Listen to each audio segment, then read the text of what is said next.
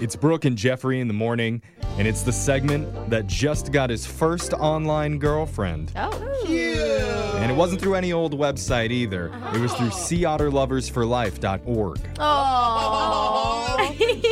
I Yeah. could join that group. It is, and- who doesn't love those things? It's different than river otter lovers yeah. for life. Well, they're very different. They are. Don't you animals. ever say Yeah. the same, Uh-huh. Good to know. or you will feel the wrath of. Wow.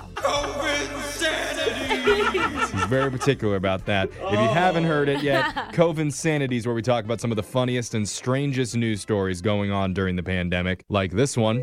A COVID outbreak in Chile has been traced to somebody throwing a birthday party for their cat. What?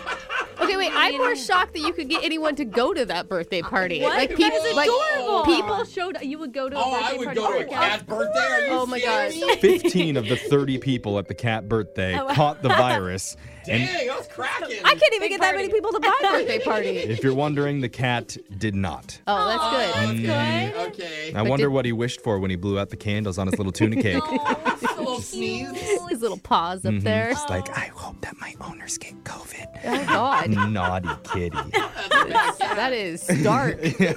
dark. And there's been reports in some cities that people working from home during the pandemic now do a fake commute, meaning they'll get all dressed up, hop into their car, drive two or three What? blocks, and then turn around, go back to their house, park in the driveway, and walk into their home office. Dude, Wait. Uh, I can see that. They're just worried that they weren't putting out enough carbon already. They just wanted to make sure that they were still terrible to the environment. It's just to help them get into the work mindset Yeah. before they start their day.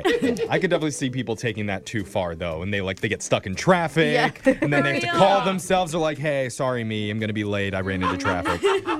but experts are predicting that the end of the pandemic, be careful here, Jose, could lead to a major gonorrhea outbreak. oh my god. Because I everybody's Wish. just going to be doing it like bunnies. I and want to with- do it. Oh, Somebody give me something. I'll take it. I, I What? need No, action you do not here. just- Ask for that. my Oh, God, come on, use gonorrhea. You protection. take a pill and you're And fine. the reason is people have gotten fewer STD tests during the outbreak. Oh, that makes sense. So they're thinking they're going to go crazy once the world is opened up fully Yeah. again. And better get your medication. We're doing another edition of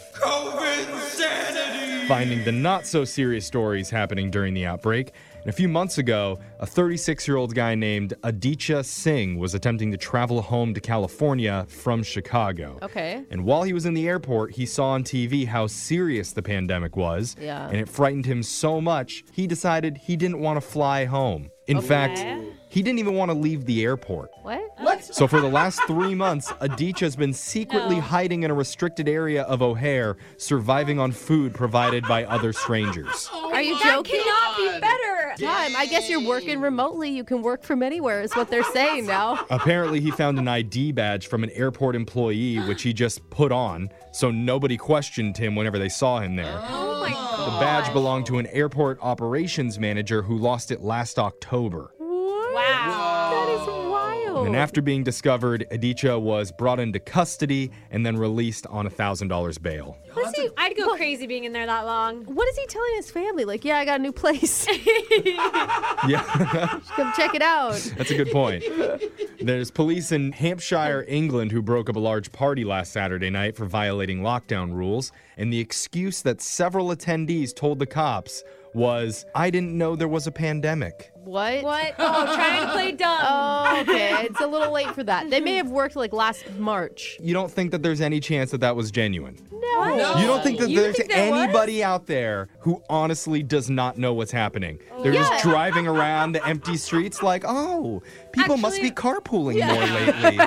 this is wonderful. Every reservation I've tried to make recently, it's like they're either closed I or will they're not say, accepting. It sounds great to go to a party though where no one talks about it. Yeah. Like that would be amazing. Meanwhile, in Waco, Texas, there's a family of four, the Rivera family.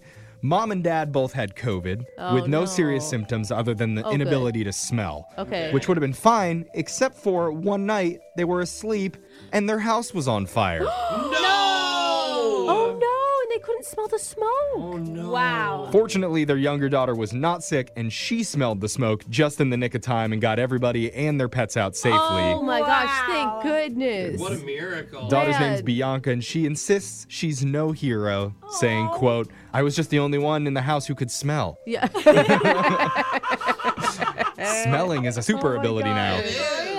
And finally, overall, more people in the country are now warming up to the idea of getting the vaccine as long as it fits into our daily schedule. oh my god, I don't care. Take it out of my does daily that schedule. mean? Just poke me, man. Yeah. I'm ready. 32% of people said they would not take the vaccine if they had to have an appointment between midnight and 6 a.m. What are you busy doing, people? They're like, 4 a.m., uh, it's a little bit early. Yeah. I'll have my life saving vaccine after I've had my day saving coffee.